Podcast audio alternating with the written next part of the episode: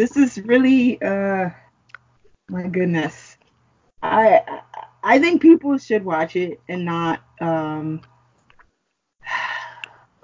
I'm see when you say that it makes me want to watch it, but then I, I I'm hmm. I I understand why people don't want to watch it. I absolutely understand why people would not want to watch it. At the same time, people who choose not to watch it are giving viewpoints on the film, and I've made that mistake uh, a few times and have been called out about it, rightfully so. Uh, in order to make a viewpoint that someone's lying, you actually do need to watch it.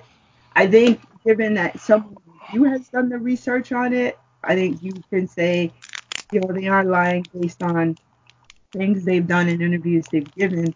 But in terms of the film itself, if you do not know the content of the film, you can't talk about the film. And there are several reasons why I have chosen to look at the film.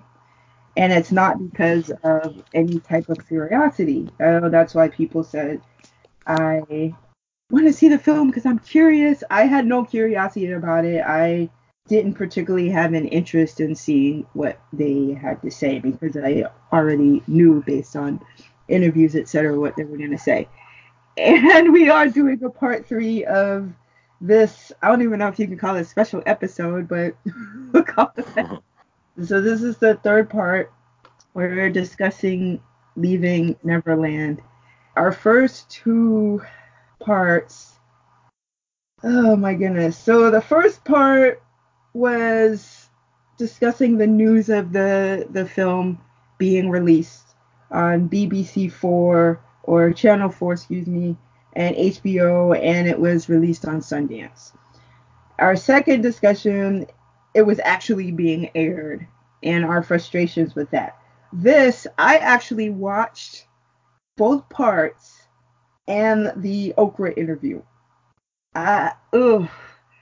So I, I am a supporter of Michael Jackson. I have to say, this is the very reason I cannot call myself a fan of Michael Jackson, and I never have called myself a fan of Michael Jackson. And I will continue to call myself a student of Michael Jackson for the very reasons I've been saying on this podcast. For me, him being a teacher is a group of lessons of what to and what not to do. And this, I think people listening to this you know, if you are a fervent fan of Michael Jackson, you're probably going to be upset at what I say. If you hate Michael Jackson, you're listening to this, you still might hate what I have to say. I do not in any way, shape, or form think that Michael Jackson is a pedophile. He he was mentally ill. I know it's not right to diagnose people. It's very clear he was mentally ill. And we've discussed this in many forms on this podcast as well. He needed some help. He never got help. It was very clear in watching. I refuse to call it documentary because it was extremely one-sided. I know a lot of documentaries are one-sided because they explore someone's life. But if you're talking about a particular thing that happened to people and you do not get the other side, you cannot call it a documentary what happened in the final aspects of both parts was they had the opposition. So the very last uh, scene in the first part was text saying that Macaulay Culkin and Brett Barnes uh, were emphatically stating to this day that Michael Jackson did not do anything to them. What would have been powerful is if Dan Reed said, Hey, you know, I'm doing this documentary about these two individuals that said Michael did these things to them. I know you said he did nothing. Can we get a statement from you? If it's audio, if it's video, if it's just you want to send me a note. But he didn't do that. And the the last 10 minutes of the second part showed Thomas Mesereau showed uh seriously crazed fans so the whole point of the movie is to show how crazed Michael fans are. the, the movie puts Michael fans in a terrible light that they will believe anything he does because he's Michael Jackson. Uh, so it's an angle that is uh, has no journalistic integrity. And the Oprah interview, Oprah's Oprah's get oh mm, Oprah Winfrey and Wade Robson are good. They understand manipulation tactics very well.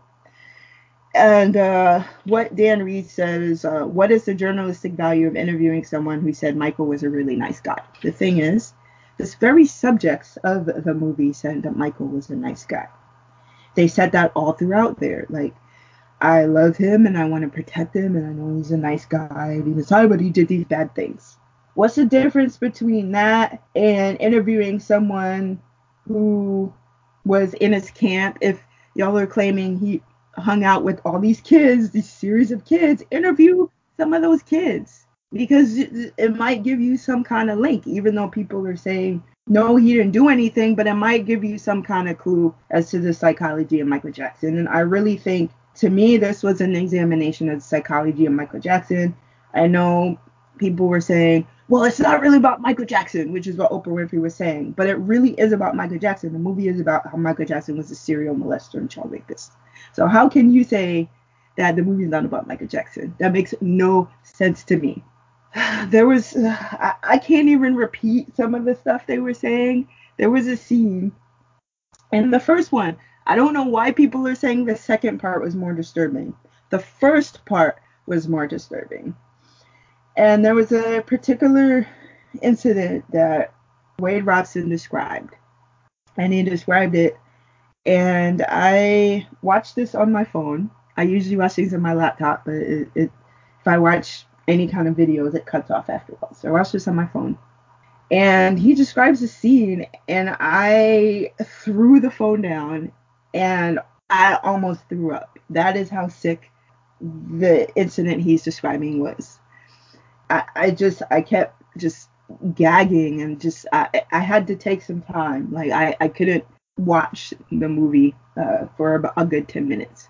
And this was a, uh, mm, I, I, don't know, it, it, it, it was absolutely disturbing and disgusting what he described. And the majority of the second movie, like he, there was uh, about a good, you know, 20 seconds he talked about something, but the rest of the movie was, oh, you know, Michael Jackson took us all these places. So the first half of that movie was where they focused on the disturbing aspects of Michael's behavior. And it's really hard for me to talk about ugh, because it's just absolutely disgusting what they described. So, what I took from this is once again, Michael was mentally ill. And I think his mental illness derived from him never getting help for his trauma. Uh, it, it's very clear some of the things they said in the movie. It it was more than evident to me that he never got help for his trauma. I have maintained that before watching this, and to me, it was more than evident after watching this. I wrote so many notes. Uh, there was a, a part where the Robson family was staying with him, but Wade Robson apparently was in this hotel room with him or it was either hotel room, yeah, because they he was touring or something.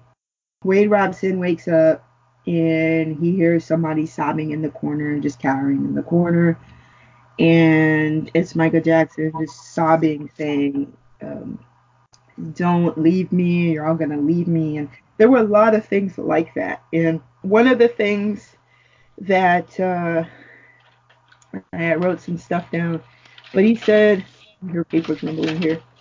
Oh my goodness.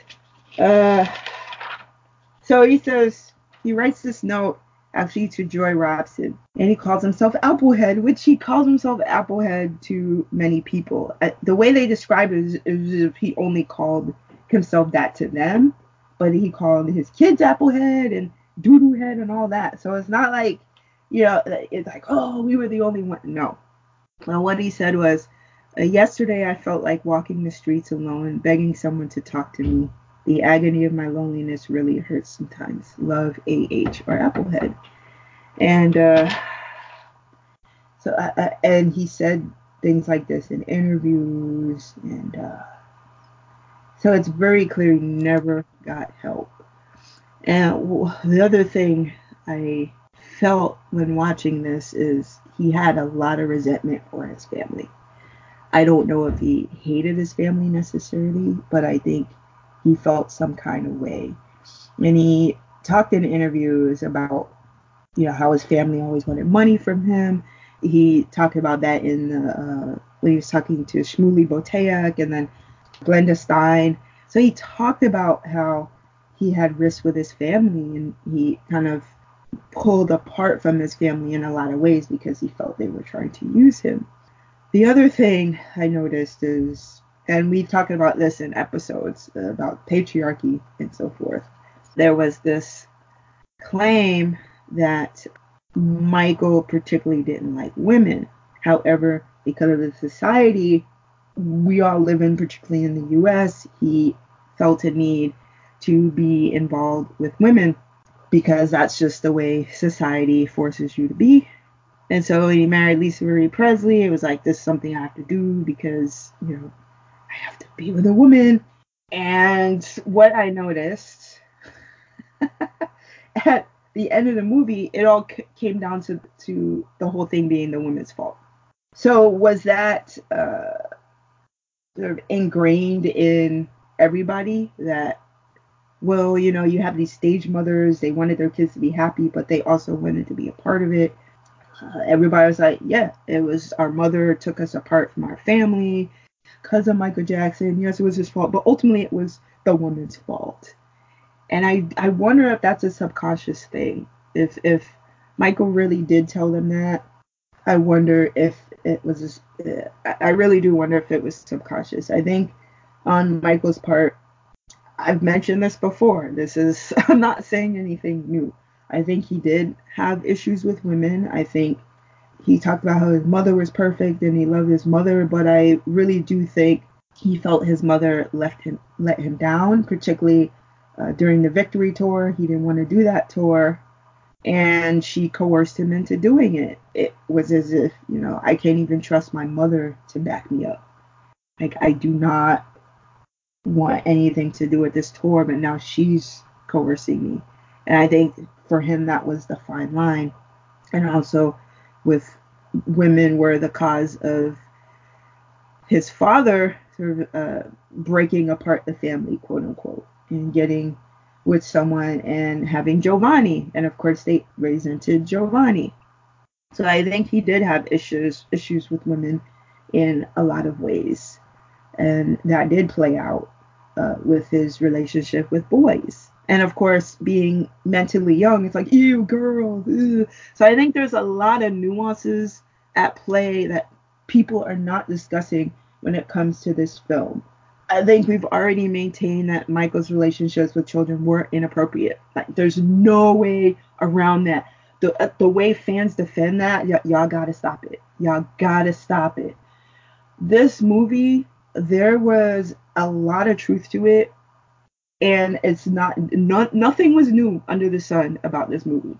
All you can do is look at the court transcripts. Like a lot of that stuff's already there. The stuff that's been covered it's been there. Nothing new is happening in this movie. They're banking on uh, the fact that people didn't read the transcripts. They're banking on the fact that people do not know Michael Jackson's history or um, Robson or Safechuck's history. To me, that was very clear. So I think Dan Reed, he clearly he was very open, like he knew nothing about Michael Jackson. He said this in the Oprah Winfrey interview. It's very clear he didn't he did nothing. The way it was framed, like you saw photographic evidence. Again, I've seen these photos, I've seen these videos, and I always thought it was weird, but that's based on my perspective. I've I've always thought it was inappropriate. I don't see the pedophilia thing given in the court transcripts, all this stuff, the search at all those places, but the way they framed it, yo, if I did not do any research about the trials, if I to do any research about Robson and Safechuck, I would have literally been doing this podcast right now and you would have heard some flames. I would have been burning every single Michael Jackson item. That is how convincing this documentary was. And that is why I think when you go into watching this, you you gotta be as objective as possible. You have to do your homework on it. Like you can't go in already being like, well, I thought Michael Jackson was weird, so of course he did it. Well, that's what most people are going to do. I, I mean, just based off of you saying that, if you don't, most people are not going to do the research. Who wants to stay at home and do research, right? Who that's unless you're invested in it. Uh-huh. There's no reason. There's no real reason to say, you know what? Let me see what. Let me get to the bottom of it. Unless you have an inkling, unless you know the pathology of a liar and a psychopath, you're not going to go out of your way to say, huh? Let me look at the the the trial. You're just going to accept the emotional appeal which is mm-hmm. again why you say it works. This is why Oprah and Dan Reed and Robson and Safechuck are using emotions because those are the things that we all feel. It's sometimes registered by an inkling that we get in our bellies, intuition, suspicions that we have already had before, and this is just the catapult. This is basically the the last needle and the haystack for people to be like, ha, here it is, here it is, this confirms it, this is it. And that's unfortunately seems to be the case now. I just wanted to mention that, but continue. But it's just as bad with the fans. Uh, the fans, if you are emphatic that this film is terrible and it's defaming Michael Jackson, you should watch it. And I think the same thing with the court case. I don't think it worked in that case because people were like, no. It really is giving you a psychological analysis of Michael Jackson. The man needed help uh, we've already talked about this. His relationship with kids should not have happened in the way that it happened. And it got him into this position where now people are accusing him of doing these particular things. And why I think he understood all of that is because there's a scene where Joy Robson was it it was either Joy Robson or um, Jimmy Safechuck's mother yeah, it was Wade Robson. So Joy Robson is talking about how she said Michael told her, you know, you need to talk to your son about holding hands with me because you know what the public thinks of that. So he already understood society's perception of his relationship with kids. And yet he still went ahead and did that. That is problematic. Then you get to the Bashir thing, which I, I'm the fact that Michael Jackson was convinced by the producers to hold hands with Gavin Arvizo. I'm like, how how do you let yourself get roped into that? Understanding that people's perceptions of you is already that you're a pedophile. So I, I, I'm just like, wow, wow, wow, which really also confirms me watching this that Michael Jackson did have narcissistic tendencies. I think it, like what uh, happened with his father did rub off on him in a little way, and that that's not surprising. But I think more so than having NPD, which I think his father had, I think he was just really overcompensating for his low self-esteem, which is like dude, get some help. Get some. That that's the only thing I get. Like, if I had to say a few words, like if somebody's like, okay, I have a few seconds to talk to you about this thing. What do you? I would have said, Michael, get some help, uh, because I, I, he he used some kids up, and when they were saying, okay, he found this new kid, he found Macaulay Culkin, he found Brett Barnes. I do think there's truth to that. Uh, and I think they, you know, exaggerated by saying like, oh, he did this and that because they uh, they probably read the Victor Gutierrez book as well as I think they went more to the transcripts than anything. But the Victor Gutierrez book when the, when um, Safechuck was saying he was my lover and my best, I'm like, dude, re- really? It was just very disturbing. Uh, and then saying, "Oh, I, I wanted to be like father and son." But if it's like father and son, how can if if your father is a good father, how can you also describe him as a lover? So I'm I'm just trying to figure that out, and I can't get into the brain of someone who was abused in that way. The other reason I chose to watch it is because of what Corey Feldman said. A lot of people are calling him now, calling him out now because back and forth. You've been back and forth with Michael. He said, you know, over the years I have defended Michael, and I watched this movie, and I can't really defend him anymore. I'm also not going to judge him. He did not do any of those things to me. So he's still emphatic that it didn't happen to him. But he said, you know, those things did happen to me at the hands of other people, and the things they were describing matched what happened to me. My whole thing is, I can't say Corey Feldman is wrong or right in that. Like, he experienced that thing. He's been consistent.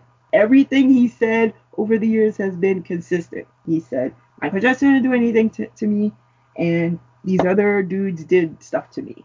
He revealed who did stuff to him to the cops, but they didn't want to hear it because they were focused on Michael Jackson. And then I think in the book he wrote, he did talk about who did it, and now he's making a film or something like that. So now people are saying, who paid you off? Now you're not defending Michael. It's like you can't take that away from him. You can't just because he doesn't defend Michael in the way you want him to defend. You can't now be like, oh, okay, you've turned from Michael. These are very serious claims, and you can't like now you're gonna quote victim blame someone who's experienced that. Again, I don't think Michael did any of those things. I do not see sufficient evidence of that. Even with these two talking about what he did. But I'm not gonna be like Corey Feldman, oh, you were traded to Michael Jackson. Like to me that's disrespectful to his experiences. I can't say I agree with everything Corey Feldman says, but stop doing this idol worship. Corey Feldman is now put in a position where he's defended this person for so many years, and now he watches this documentary and he's being triggered by his own experiences, and now you're you're expecting him to be like, oh well, uh, like no, no. While I again looking at all the evidence, I don't see sufficient evidence. And looking at the patterns of Safechuck and Robson, I don't think what they're saying is true.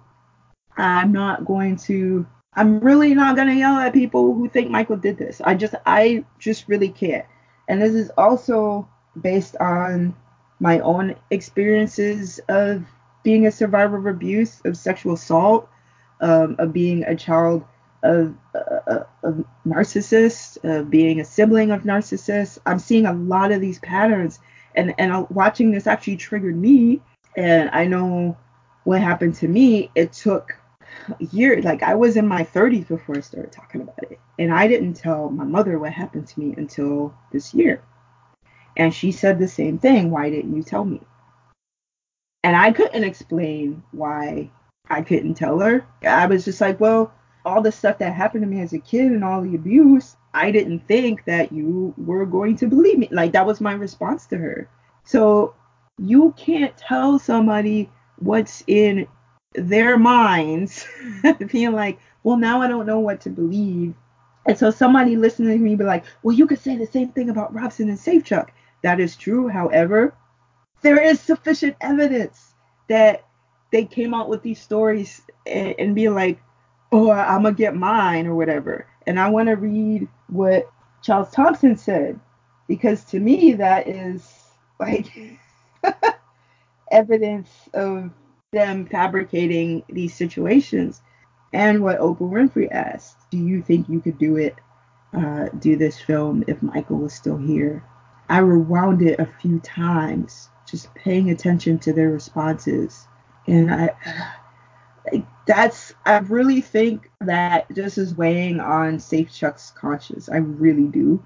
I think Robson is so much of a sociopath that he's just like, you know, well, I, I, I just I, I don't know.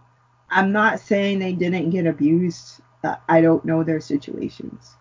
I again am just looking at this particular case with Michael Jackson and uh I'm not seeing sufficient evidence. I'm seeing more than sufficient evidence that the man needed some help.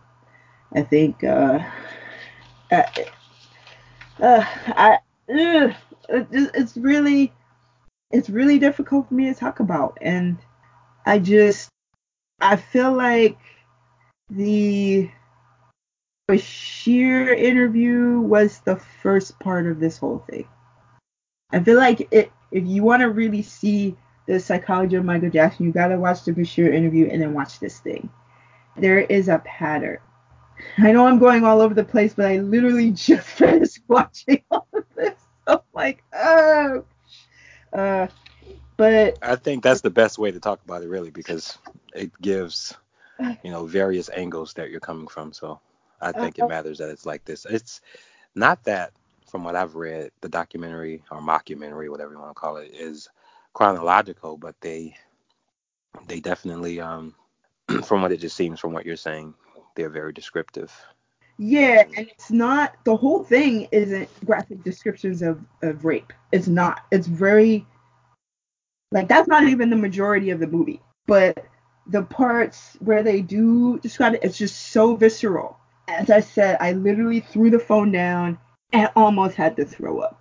It was like, whoa, whoa, I, that's exactly. I was like, whoa, what did you just say?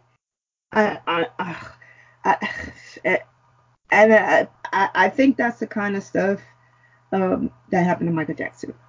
If indeed Michael Jackson did do this, like let's keep, let's keep, come on. Again, I don't think he did it, but if he did this, I think he's repeating the behaviors that happened to him. And somebody, uh, somebody, whatever, Michael Jackson took that with him to his grave. I think the fact that he consistently hung out with these little boys. And the thing that the the the, psych, the psychological aspect of this as well, because he says to Wade Robson, so Wade Robson gets a perm so he can have curly hair and be like Michael Jackson. And so Michael Jackson says, um, it's like looking in the mirror. This is a reflection of myself. What I wrote it down. notes are all over the place. But um, yeah, he said something to the effect of it's it's like looking in the mirror. Uh, and I really think people go, oh, that's, you know, the grooming or whatever. I don't think that's the grooming part. I think for him, he had so missed his childhood, the part of the childhood before he got uh, thrust out into the spotlight. So when he was just performing and just having fun, but then was like, okay, thrust on the spotlight. And I think he saw Wade Robson just having fun, but it was in relation to Michael. So his ego, of course, is being lifted. Uh, and uh, he's just like, that's like looking at myself. And I really think that's him just going, wow, this adult life is not uh, what it's cracked up to be. I, I don't want to be here. And I'm living vicariously through a child, which is disturbing. You're a 35 year old man. You should not be living vicariously through a child. This is the problem. People either say he was this pedophile and that's it, or, or he wasn't. Like, no one is really talking about those gray areas. Like, it's just, you know, and that's really sad to say. Am I still a Michael Jackson supporter? Yes. Until I see sufficient evidence that he has harmed any kid physically or any or sex whatever. But I think uh, you know if that's the case, then we shouldn't support Marvin Gaye or like we shouldn't support anybody because if they beat their partners or their kid. You know, so Joy Robson was like, "Oh, I'm gonna move my my son and my daughter to California. I'm just gonna leave my husband who." was diagnosed as bipolar and ended up committing suicide because it, his family, uh, you know, his family was now broken apart because the stage mom. And, uh, you know, did Michael Jackson break up their family? I wouldn't put that on Michael Jackson. You know, like, well, you know, if you want to come to Australia and help us with our, my son's career, that's fine. But we're not up and moving to California because of you. Like, that's the decision Joy Robson had to make. So I am not putting that on Michael.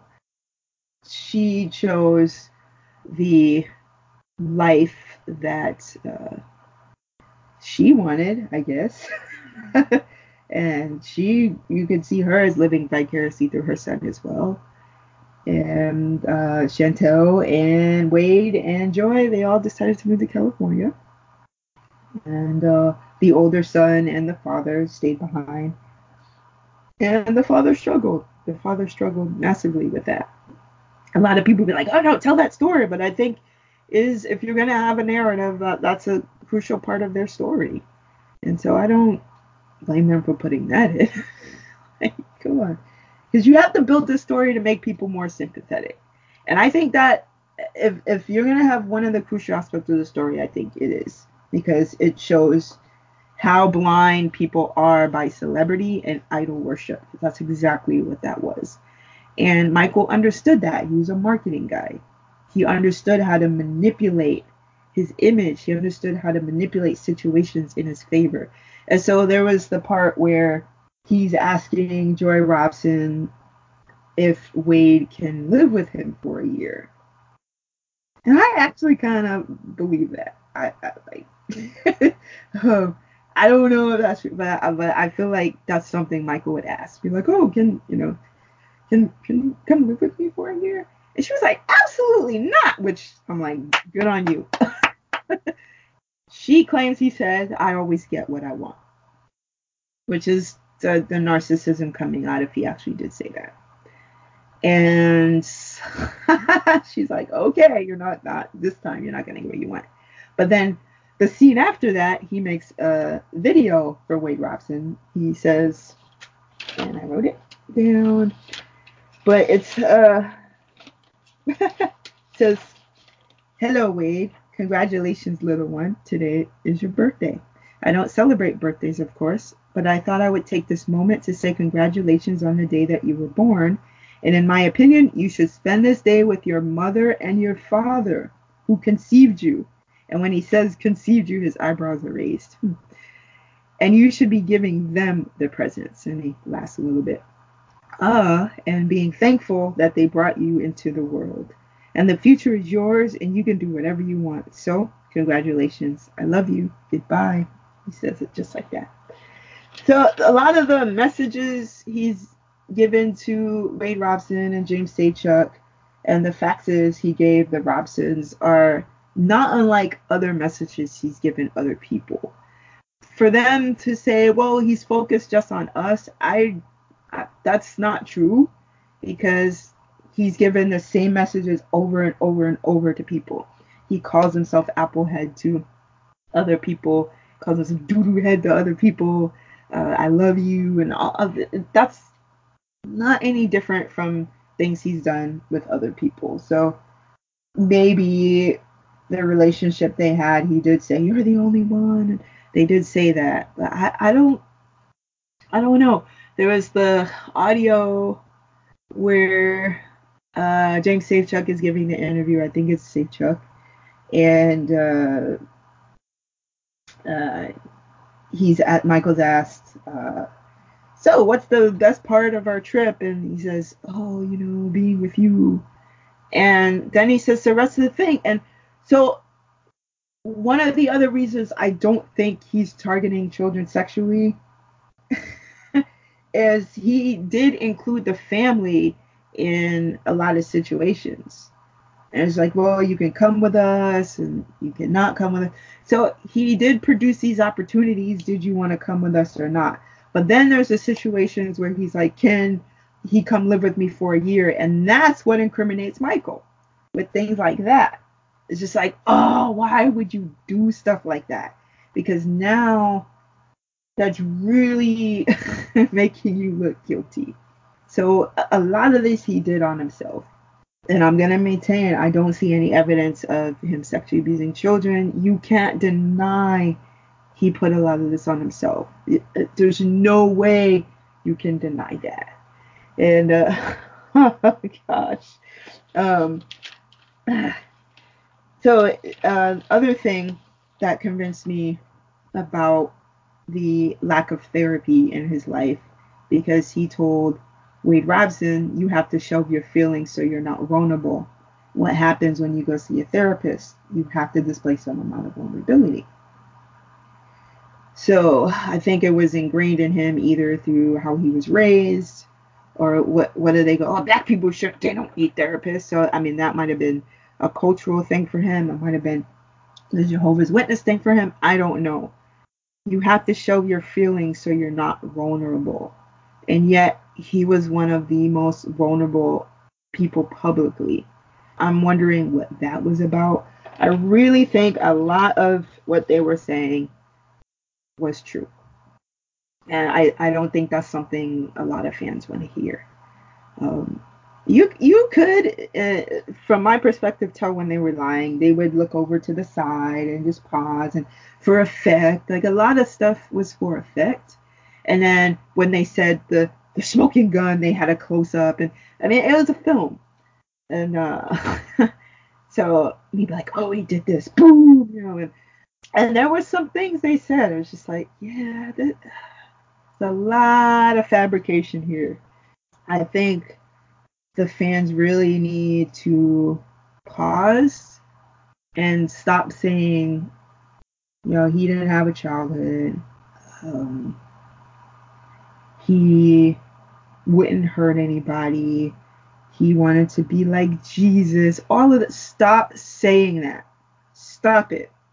And uh, uh, of course, the other thing they showed was, um, you know, all the photos everywhere.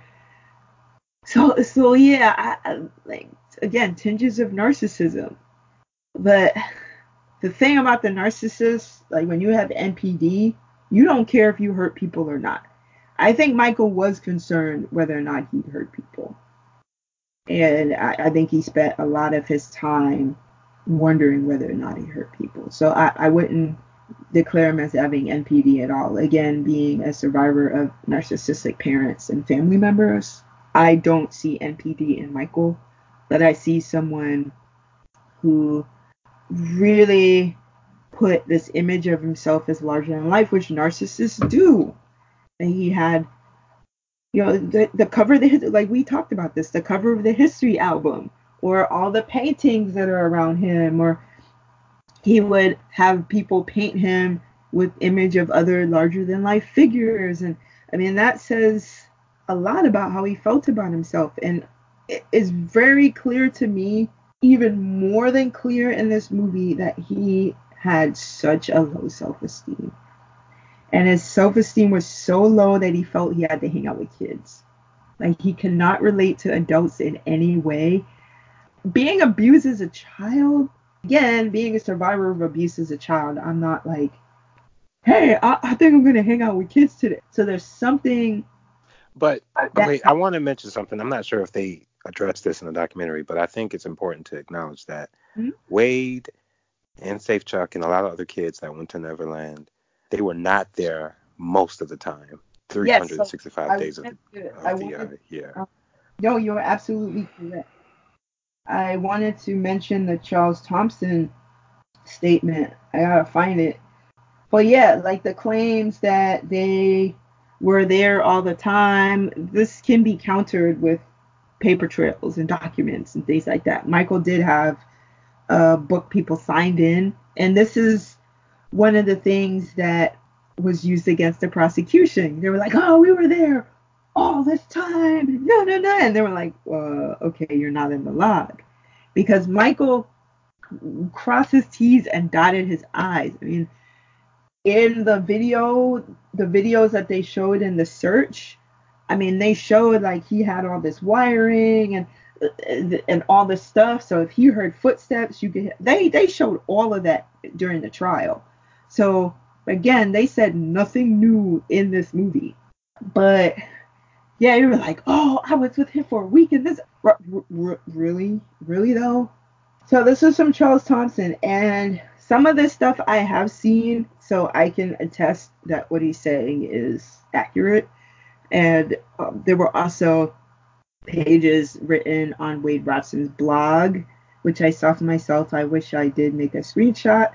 But he straight up wrote that he was not abused by Michael Jackson and he was speaking for people who were or something like that and when people caught that he took it out things like that. I'm sure someone. Right, and this is this is enough for me to say, you know, just saying on a brief point that if it's been seen, if someone has been caught in a lie as big as that, where mm-hmm. they wrote something about it and then they took it out because they didn't want themselves to seem as a liar, because that would be the evidence enough. Like we see it. You took it off. You made it private because you knew that it would incriminate you.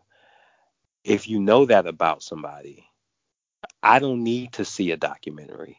I don't need to see you in it, especially. I mean, obviously, that's one of the reasons he brought along Safechuck because his story is a bit more mild and there's not a lot of what a lot of people would say Robinson is very blunt and Safechuck's is, you know, he's kind of he's subtle. He's not really saying much, nonverbal. Uh, he speaks more, and to a lesser degree. But mm-hmm. I mean, mm-hmm. just the fact that someone can be calling a lie, they've been proven to lie continually.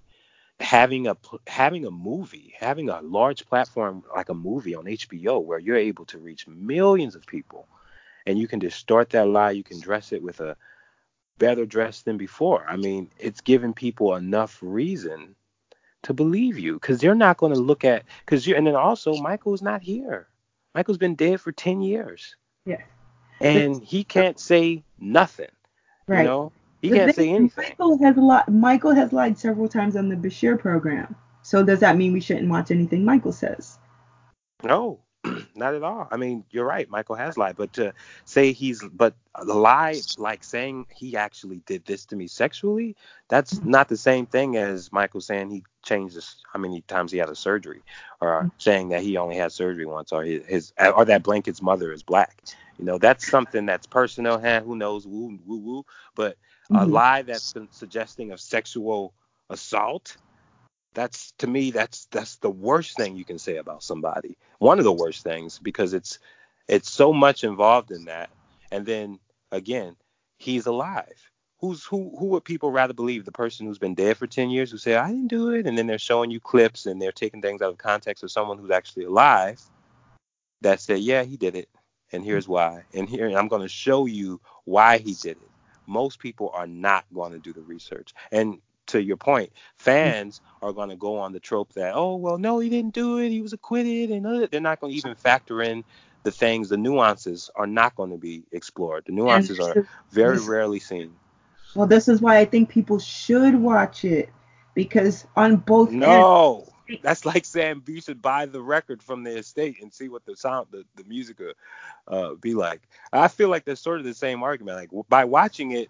Yes, you're going to get a more objective perspective in the sense that you're going you're going you're going to be able to see the nuances or some things that you probably didn't ask yourself, but mm-hmm. that doesn't help. You know, if anything, it just muddies the waters a bit, and then you're just kind of like, huh, well.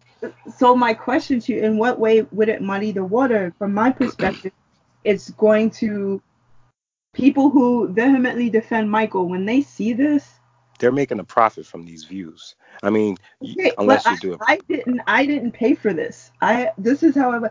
I signed up to the thing, and I'm. It's like the free trial, and I'm gonna cut it off. I didn't pay right. for this. Right. well, they they offer free trials to you know HBO. Yeah, so like, they're not like I'm not giving them money for this, but I think what's gonna happen. I, I think a big fear, and some people have noted this who are fans. Like their fear and why they did watch it was that he was a pedophile. Like my hope, even uh, was it uh, Michael Trapson said this, and I think his overview of it was one of the best. And I think he was he was one of the most rational people. But he said, you know, I came into it hoping that he wouldn't do anything, but it was a big fear as I was watching it. And I think people who are fervent fans, you know, and this isn't everybody, obviously, but I think for some fans, there's this overarching fear like, did he do it? I, I don't even want to know. I came into it again doing the homework on stuff, so I'm just like, I don't, eh, I, I don't see any evidence of it. I just want to see, you know, based on what Corey Feldman said and based on all this other stuff, and if I'm gonna have an opinion on it, I, I gotta see it. So I, I think people who are addressing the claims need to see it. I'll be even more specific with that. People who are like, I'm not going to see it because I think he's lying, I think they have every prerogative to not watch it. But if you're gonna talk about specific things in the film and you didn't watch it, then no. You what are you talking about? If you're gonna have journalistic integrity and you're gonna talk about how bad this film is and have nothing to really counter it, what are you doing? Right. Well, if you're gonna say that you're not gonna watch it, then you need to provide the reasons why. You need to yeah. act, you know, actually acknowledge that you're aware of the case and that these two people in particular are proven liars. I mean, that's the angle I'm coming from. I've done my research enough in it to where I don't see the point in watching something that I know is going to be tailored to be a great deception. You know, mm-hmm. that's giving them the power. That's actually saying, you know what, let me see what you got. I can kind of see it from ahead because I've done the research and I know a couple other people who have. And if you see it from that angle, you know that people will go through extreme measures to get profit and to have people on their side, especially if they're a sociopath. They'll do anything to embarrass the situation, to distort the situation, to really make it seem as if they're telling the truth. And it takes it a stronger tale when you're dealing with someone who's not alive, and then also someone who has clearly exhibited suspicions in the American public, especially where people are like, ah, Michael's weird, blah, blah, blah, which everyone is able to have their own opinions about the matter. But I feel like giving them a platform, like just saying, you know what, let me watch this. For those who are aware, I mean, again, if you don't know, and you're absolutely right, there are fans, I believe, who may think, I don't know, did he do it? I had so many people who I haven't talked to in a while you know, reach out to me and say, you know, what do you think about this documentary? I'm a fan, but you know, I it's just weird, blah blah blah. So there are obviously people who love and respect Michael that also want to know, well, let's see what this can be. Because even people who are long-term hardcore fans, they're still not all of them are still not aware of the trial. They just believe for whatever reason he didn't do it. And that's enough for some people. Just like there are people to believe he did it. And that's enough for some people. They don't have to have a they don't have to, you know, rest on any evidence or anything. They can just rest on their intuition, their mind, the way their brains make sense of reality. They'll say, for like OJ, it's the same with OJ. It's the same with any trial or case. People will say, ah, eh, he could have did it, or eh, I don't know, or yeah, he didn't do it. That's just kind of, you know, very few people are going to take it to task. And then if you have enablers like people of power, such as Oprah and Gayle, to amplify that even more so, people are definitely going to say, yeah, why wouldn't we believe them?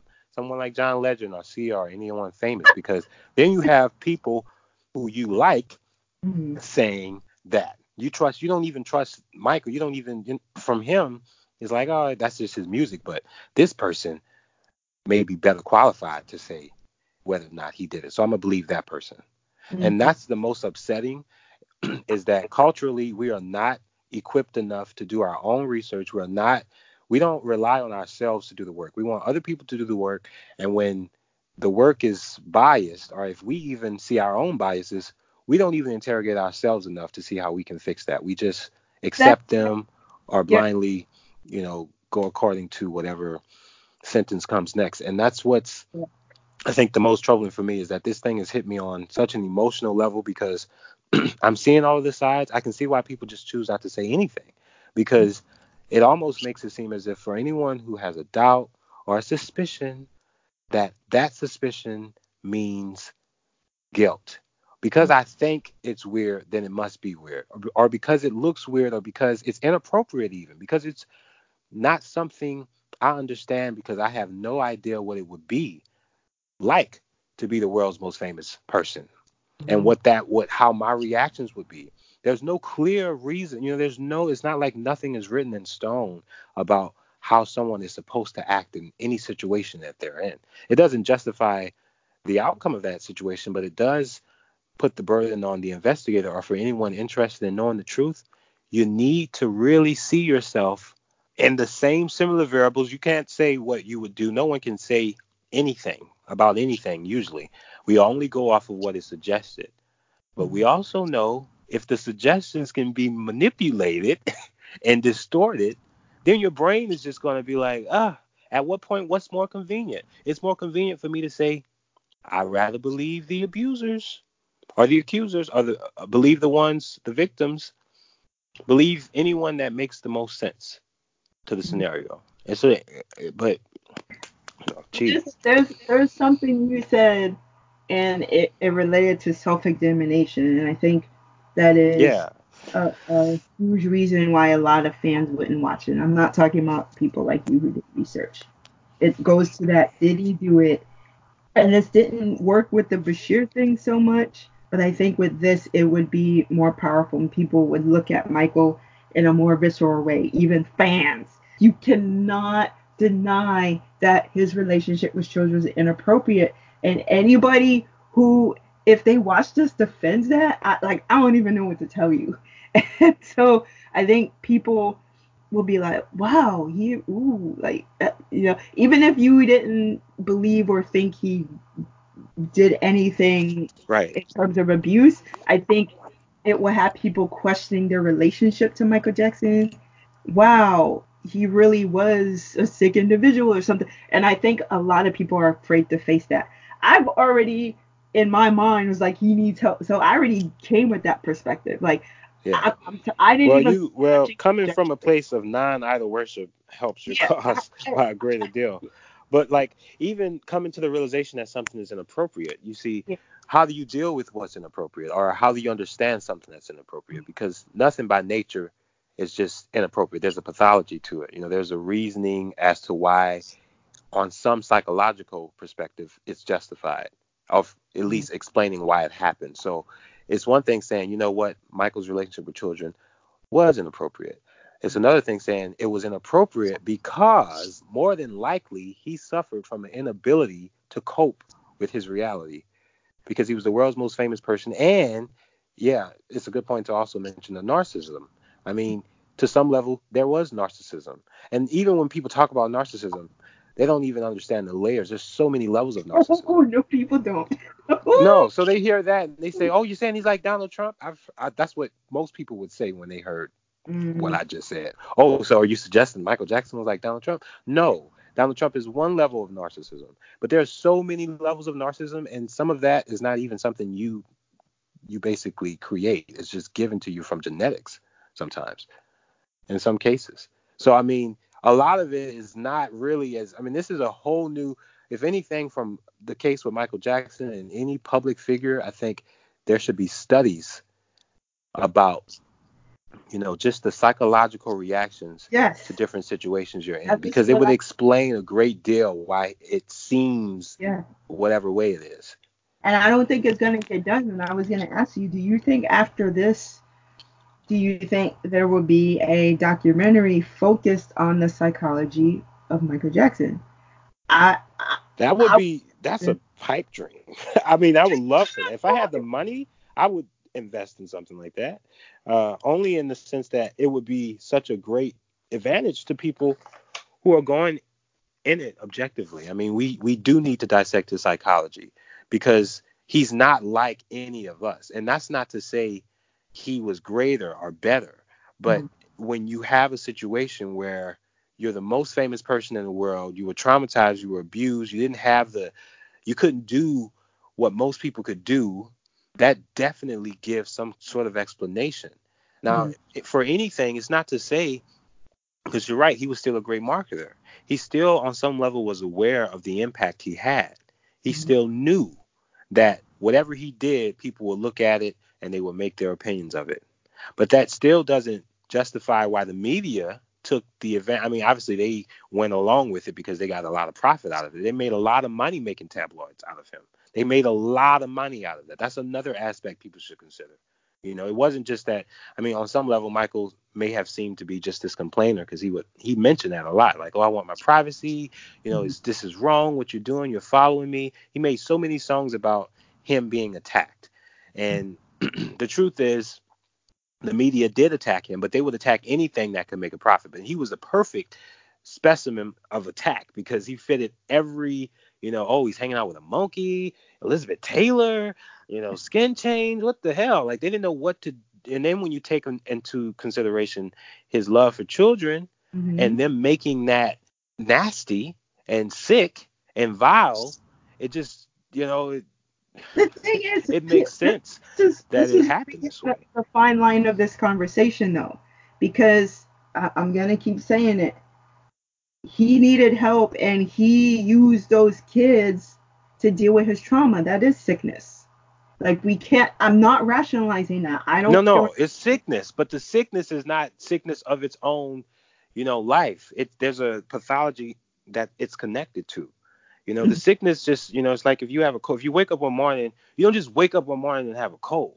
Not mm-hmm. usually. It's something you did that contributed to that. So the mm-hmm. sickness that he had in relationship to children, yeah, it's inappropriate, but there's a reason why it exists. There's a reason why he hung around people who also were raised as a child in the business, like Elizabeth Taylor and all these other people um, that just had lives similar to his. You know, on some level, the sickness is explained. And it doesn't justify it. It doesn't say, oh, I mean, because obviously he could have dealt with it better. He could have healed properly. But that's, you know, this conversation then goes into how people heal when they deal with trauma. Yeah. How do yeah. we heal? You know, yeah. some people, you know, overcompensate by using people based off of the joy that they get from them. Mm-hmm. That's wrong on some level, but it's no more wrong than the, the many other ways we do the same thing. I mean, we don't really talk about how we deal with trauma. I mean, people silence them. There are some people who go through things who don't say anything, and yeah. we would never know because they just and you know. So when people say, "Oh, it's good that you talk," I agree with that on some level, but then on another level, I'm not encouraging people to say anything if they don't feel like it would help them. Mm-hmm. There are a lot of people who don't say they just let it happen. You'll never know. That's not to justify. Maybe they should talk about it. You know, it, it's an individual choice to make, but you know, like we all sick, and the ways we heal our sickness is the most important. And Michael is a perfect example of how someone with that amount of access, that amount of popularity, was easily able to be distorted, manipulated, but also he trying to play in it, trying to, you know, gain some sort of control, he saw the loss in some sense because people, you know, it crumbled up. You see the video of him holding hands with a child. There's nothing, you know, people, especially now, even especially now, people mm-hmm. are going to be like, ah. Mm-hmm. But there's a certain point, and this where the narcissism comes in because R. Kelly does the same thing. I was like, oh, I see, that's terrible. Michael Jackson does it. People rationalize it, excuse it always blaming the media for everything. He was in cahoots with the media. And then when it wasn't going his way, that's when he started blaming the media. And you see somebody like Prince who took charge of that. He was like, y'all ain't going to manipulate stuff in my favor. And he kind of just like backed off and made plans or whatever. Michael, he was so, he was always manipulating stuff and then made excuses for why it didn't work in his favor. And that is where the narcissism comes in. So we can't always be like, well, the media, the media, the media, he didn't have a childhood. Like, we got to stop doing that. We got to stop doing that because when are we going to say it's Michael Jackson? When are we going to say that? Like, everything is around Michael Jackson, but we never point to Michael Jackson actually being the arbiter of his own problems.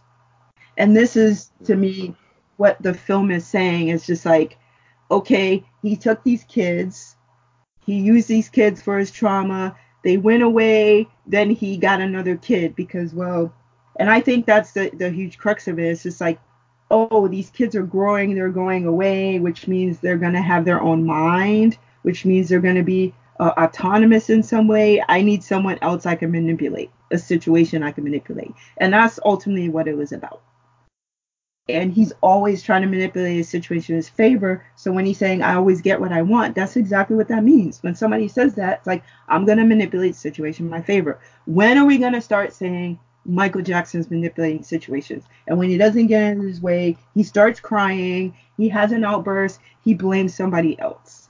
Like, but could that also be and I, I think that's a valid point. And I think that's a common position held about people with power and Michael had a lot of power because he had a lot of money and access. I don't think there there's very few examples of people with power and access when they don't get what they want. Mm-hmm. It's just it just usually doesn't work like that. If you have that kind of money, and that's the same for any artist, I would say, mm-hmm. any artist, if they want something and if you can't provide it, they're going to get it. They don't need you. Right. Now that makes it a point more so not only about the character of an individual of an individual, but again their surroundings and their positions to power. And most people again if they had the power to get what they wanted and something stood in their way of getting what they wanted, they would fire that person or hire someone who could get them what they wanted. He did, yes. That's exactly what he did. Prince did it too. Yes. I mentioned him because he did it a lot. James Brown, Nina Simone, Janet, any any artist who has money, like, you know, it's so much easier to say, you know what, if you can't do it, I'll find somebody that can. Bye.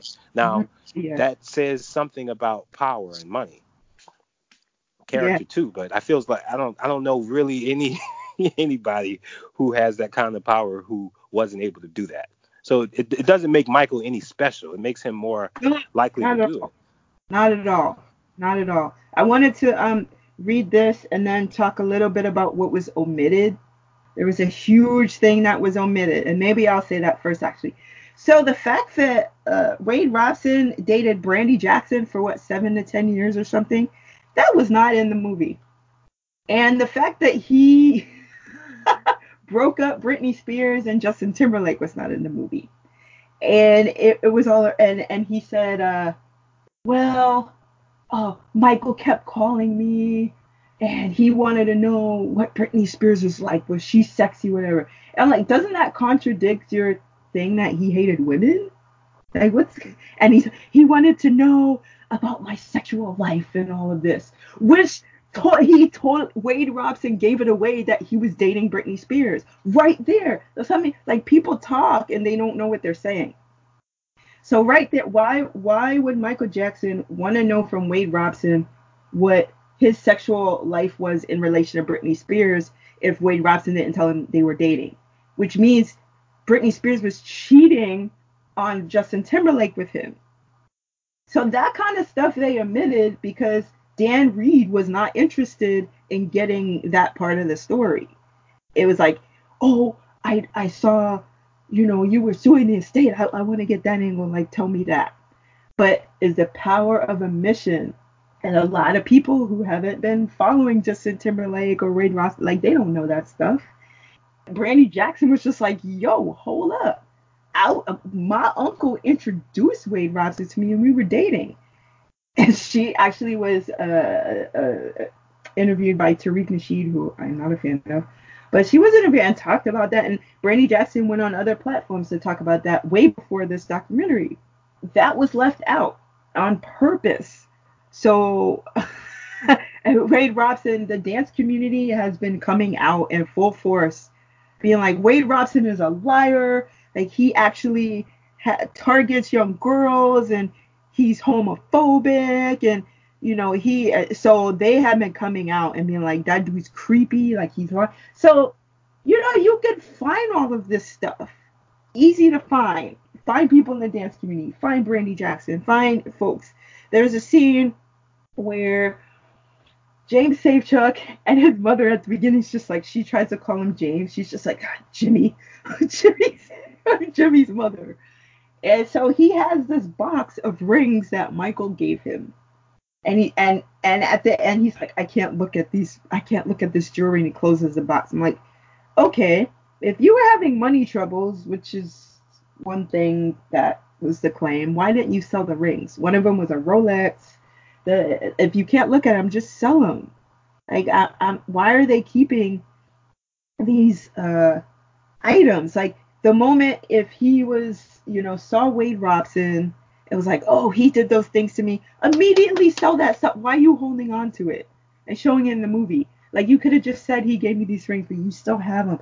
Like I'm just trying to figure out the psychology of those people. I've also been in abusive relationships. I understand the grooming technique. Uh, grooming techniques happen in abusive relationships all the time. You are taken away from people you love. I've been there.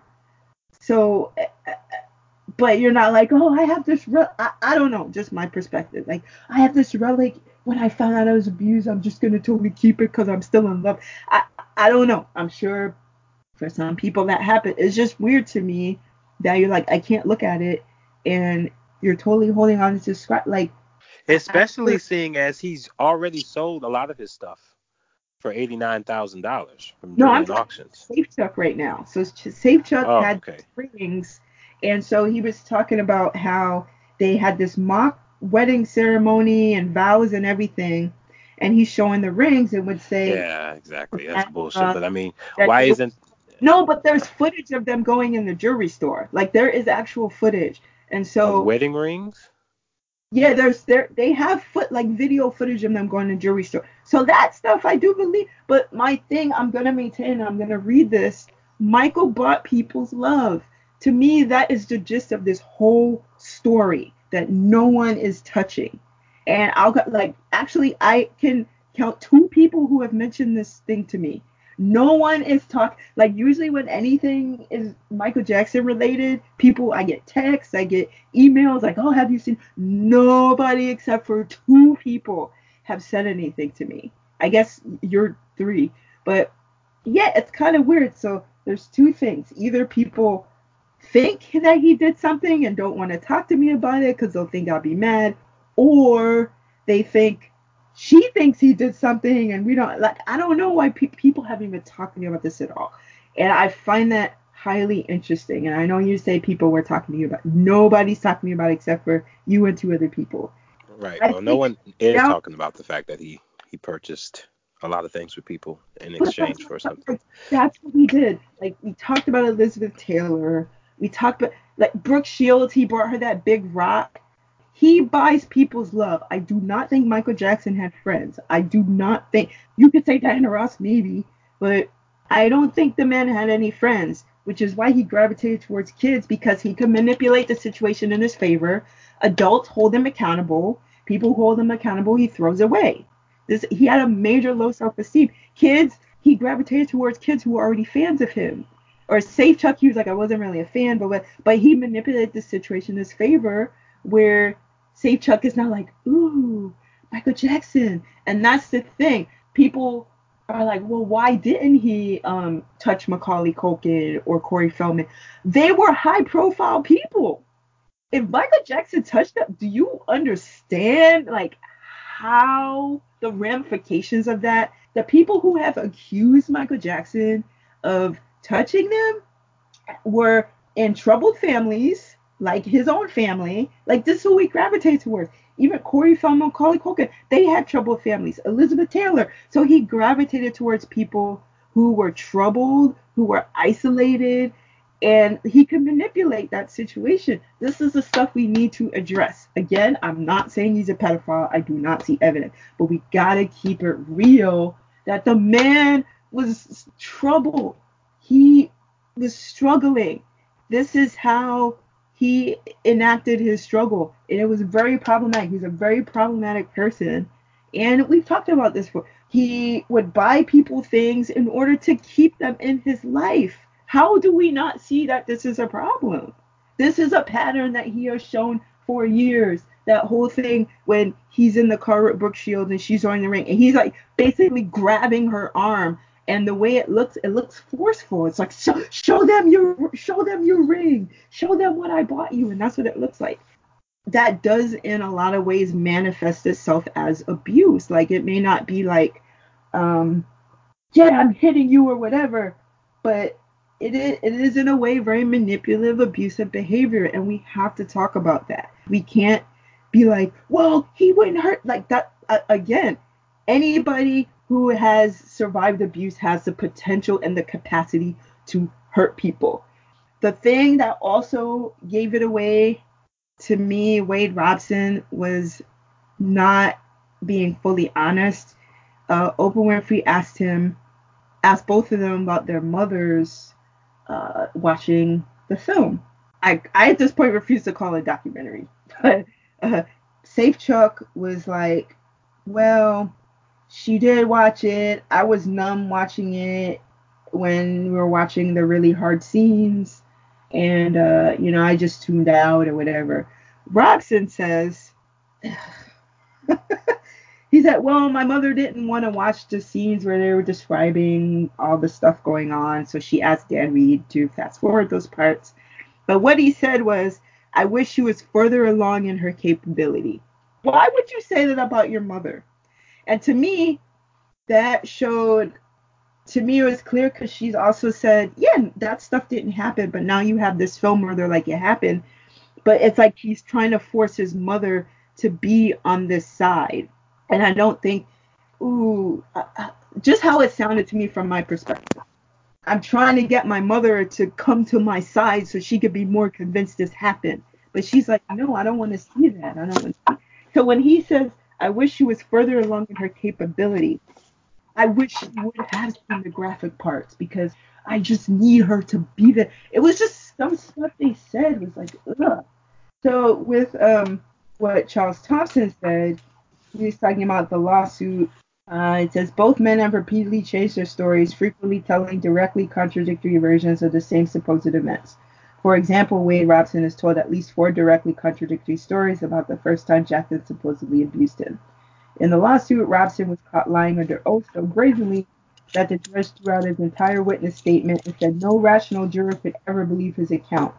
Between 2012 and 2014, Robson wrote two drafts of an abuse memoir and tried unsuccessfully to sell them to publishers. Before I, I really think that Robson was thinking of the manuscript in his head as he was talking, describing what happened to him. You're talking about your book. That's that's what I was thinking when I saw it. So Thomson says, meanwhile, he lied under oath and said he never discussed his allegations with anyone except his lawyers. When the Jackson estate discovered he'd actually been shopping books, the court ordered him to produce the drafts as evidence. They revealed the story of his abuse had changed significantly from one draft to the next. Robson was also ordered to release his emails as evidence. He breached the order repeatedly, first by claiming they didn't exist, then by simply refusing to hand them over. He then redacted all the emails between himself and his family members and cited attorney client privilege, even though none of his family are attorneys. When he eventually compli- complied with the court order and released the emails, they revealed that at the time he was constructing his lawsuit and abuse memoir, he was researching and emailing himself links to old tabloid newspaper stories about abuse allegations against Michael Jackson. I also sensed that when I was seeing this movie. Uh, the email showed Robson found one particular story from the early 1990s, which specifically named he and his mother. He emailed it to his mother and asked whether it was true. She replied, Wow, none of that is true. He then included it in his story anyway, which is why I think she didn't want to see those parts. Emails also revealed that throughout 2011 and 12, Robson was lobbying Jackson's estate for a job directing and choreographing an official Michael Jackson tribute show in Las Vegas. They did not really touch that in the movie, of course. His campaign to secure this role had included sending emails explaining that this amazing friendship with Jackson meant nobody was better qualified for the role than he was, and he was devoted to doing the best job he possibly could for Michael. After being told someone else had got the job, he suddenly claimed he'd been abused and filed a creditor's claim against the estate for millions of dollars. Months later, according to Safechuck, he flipped on the TV and saw Wade Robson being interviewed about his lawsuit. In that moment, Safechuck suddenly remembered that he had been abused by Jackson as, as well, so decided to join the lawsuit. He didn't mention that this epiphany coincided exactly with his inheritance circling the drain after a relative died and surviving siblings started suing each other, including him, for control of the family business. He did mention the family business at the beginning of the movie. Uh, both men says, for example, Jimmy claims under oath in the lawsuit that he remembered Jackson had abused him in 2013 when he turned on the TV and saw Robson. Yet in the TV show and interviews promoting it, he claims he knew he'd been abused in 2005 and thus when asked to testify for Jackson's defense toward the end of the trial, he refused to do so. Safechuck was never asked to testify for Jackson's defense. The judge ruled long before the trial began that testimony could only be heard about certain children, and Safechuck was not one of them. All testimony about Safechuck was literally banned from the courtroom. So Jackson's defense cannot have asked him to testify, and certainly not after the trial was already underway. So that's a part of Charles Thomson's statement and some of the again, again I have seen some of the stuff and it can be corroborated. So uh, my only advice is to if you choose to watch, do a research on both sides before you watch it.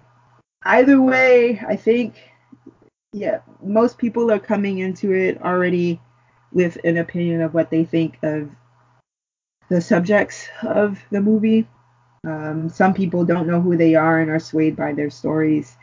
There's a lot. There's a power of omission in both parts of that movie. I named a couple of them. But yeah, do your due diligence. It's not like, oh, everybody who accuses somebody of something, you have to do research on them. That's not the case. But there is a history behind these folks. Before the documentary came out, the fact that he had a GoFundMe or website called the the Robson Family Foundation and quickly changed the name when people were like, "What's up?" I mean, just things like that. You have to you have to follow the patterns of folks, and that is also following the patterns of Michael. I maintain uh, I really don't think he sexually abused children. I think he had major issues though. He needed help. Childhood trauma sits with you for decades if you don't get help. And um, I, the reason why I also watch this is again being a survivor of uh, assault, child narcissistic abuse, child child abuse in general. I just really wanted to to have an as open mind as possible. I didn't go into two with an open mind, but it really did confirm a lot of things for me that I already saw uh, about everyone involved. I just grew up in a very similar familial situation as Michael. I knew that if I didn't get help or if I didn't uh, resolve a lot of issues in my life, I probably would end up in, in a similar position as him. So I really also wanted to confirm that for myself. And it's one of the reasons I do consider Michael to be my life's teacher for that very reason. I cannot say I'm a fan. I never have said that. But I will continue to be a supporter of Michael Jackson. I know it doesn't sound that way, but I think you can support people and still critique them. This is not necessarily to 100% support everything someone does. I think Michael Jackson didn't get enough of that because he pushed people away who attempted to do that. And that's a major problem. I think um, anyone who is going through stuff, hopefully you have people you can talk to, that you have, uh, if not family members, good friends you can talk to, friends you can cry to. If you need to call a hotline, wh- whatever, just please get help if you are open enough to um, receive that. Yeah, I, I the, film was incredibly disturbing on many ends. Um, the Oprah interview, I'm like, eh, I, I think the the Oprah interview was just a, a lesson in how to do manipulative interviewing. Oprah Winfrey definitely she did a lot of projection and she prefaced questions in order to manipulate the answer so that's nothing new. Like that's what people do in order to get a particular viewpoint or sympathetic thought or whatever. So it's not it's nothing new, but but Oprah Winfrey is a master at it. And I think yeah, she did ask a few countering questions, which I was like, okay. But how the whole thing is framed, and then they kept showing Tarana Burke, who is the founder of the Me Too movement. A lot of people were being like, "Ah, oh, Me Too, ah, like whatever." Now see everything, and so Tarana Burke, it was very clear they showed her on purpose. They showed like it's the camera work was manipulative. They had the actor Anthony Edwards. They had a, a psychologist there. I mean, it was like everything about it was manipulative. I was paying attention to the responses of, of Robson and Safechuck. and if we're gonna do body language techniques, I really I want to see if there's body language um, techniques for that particular interview, because when she asked, "Do you think you would still do this if Michael Jackson was here?" and just oh, just the looks on. Uh, so I, I I don't know. What do you have to say, Jesse? well, um I'm not saying that I'm going to watch the documentary because I still don't know if I will, but I do think people should always have an objective view. You know, it's just the classic example of if you see somebody lying, if you know, if you have evidence that can support that lie, are you going to follow them to the store anyway? Are you going to still go with them and see if they are going to go or not? You know, and um, I just think I prefer a psychological explanation. Like I prefer, I think people should read more into psychology. They should look into the background. They should understand the dynamics, why something is, you know, because the easy part is defining what something is. Like if you're hurt, like if you hit your toe, you're going to say ouch, right? but after that ouch is what matters. So are you going to move the bed frame? Are you going to walk differently? Are you not going to rush? You know, they're, they're, those are the kind of questions I, um, I think asking is important. When you can acknowledge something as weird, when you can acknowledge something as inappropriate, what steps do you go to understand how that could be avoided, you know, or how it could be uh, dealt with? Um, so, I guess that's all I can say. Um, this whole thing has been very emotional, very uh, just confrontational in a lot of ways because it kind of forces you to look at what you probably didn't want to look at, which is good to some degree. But um, it's also one of those things that you can sort of see. And usually, when you see something, you know, this is not like a um, volcano. You know, volcanoes, you get some sort of notice, but not really. You know, this is more like a hurricane. Uh, we, this was clear. It, it makes sense why this happened. So, in the way, it didn't blindside me but for a lot of people, you know, it did blindside them, and maybe that was good. Maybe they needed to see this sort of thing happen. It's kind of like with Donald Trump, you know, like for anything that is, you can say, oh, it shouldn't be, but it is. And so, what do we do about it now? You know, how far are we going to go to be objective? And I hope we go further than we go than to just blindly accept it. Um, because, like we say in this podcast, just because something is weird, just because we love Michael and we're supporters, it doesn't mean we can't criticize or point out the things that are wrong or things that just look suspicious or mm-hmm. inappropriate or whatever it is. I mean, that's we're all, we're all humans. Michael's no god. Even as he had more variables to his uh, disposition than us because he has so many things going at once, he's still accountable to how you know people looked at him and what they experience. It just happens in his favor. It happens to be in his favor that all the children, even though he obviously got something from them and he would give them things in return, none of them claim he abused them. He, much like anyone else, as I mentioned, who has that kind of access and money, usually will use that access and money to wield the better advantage of themselves at the expense of the other person. It doesn't make it necessarily about the person's moral character as it does equally about the access and power and what that does to an individual. And we see it time and time after again. You know, if a family member dies and someone has more money than they, what happens? People go crazy. They yeah. sue, they get greedy, and you know they'll do whatever they need to do. So if you got that kind of power and access, it don't matter it don't matter. It really does not matter. They mm-hmm. will do what they can do to to get what they want. So I end with love though. Love and objectivity Absolutely. and making informed decisions. Make That's what we end with. Especially about something of this nature is really crucial.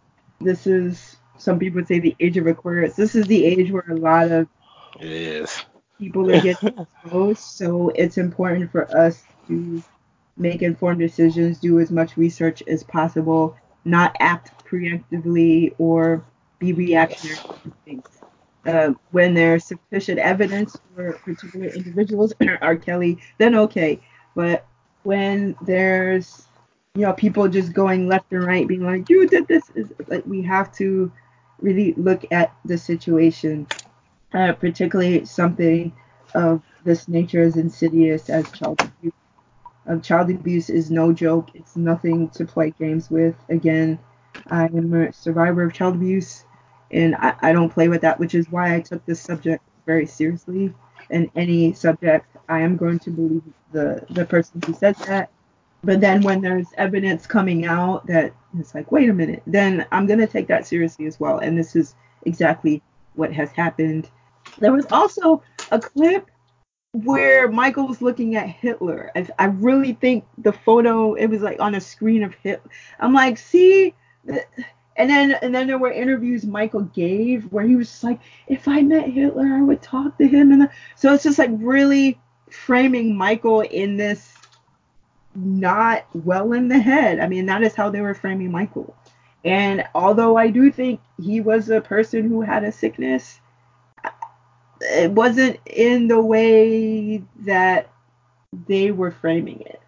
So it's clearly that's what film does. It, it gives you a a protagonist and an antagonist, and Michael was the antagonist in this case. It's it's a perfect Hollywood setting. And we have to understand if we loved Michael, uh, we have to understand those nuances. And if there was absolute proof he did the things that they said, yes, we have to be like, I can't support you anymore. Absolutely, I have no problem. We had that discussion. I have no problem throwing away my records like Wade Robson did at the end of part two. I have no problem having a bonfire and being like, wait, I'm gonna burn all my dolls, and I have no problem with that. I, I just don't see evidence of that given what I saw from all of this. And it's really sad it had to come to this point. At the same time, the positive of it, since we have to look at dialectically, the positive is that we understand that Michael Jackson had a problem and it is a reflection on ourselves as well. So how can we heal? How can we heal within our families? How can we heal within ourselves? And that's why I look at Michael as a teacher because it is a reflection of society, how Michael was. It is a reflection of how we view ourselves and view celebrity and view uh, popular culture in and of itself. Like we have to do a self-examination, and I think that is the positive aspect that came out of all of this. But we need to make informed decisions. I think that's just we just have to end every show like that, make informed decisions because because it's just, people aren't doing that. Everyone's just being reactionary and being like, he didn't do it. Yes, he did do it. It's like, okay, but what evidence do you have that he did or did not? Like, are you just going on people's words, or do you actually have sufficient evidence. Like we can't play with that. Uh, what what was the during the trial said on behalf of humanity we're sorry Michael.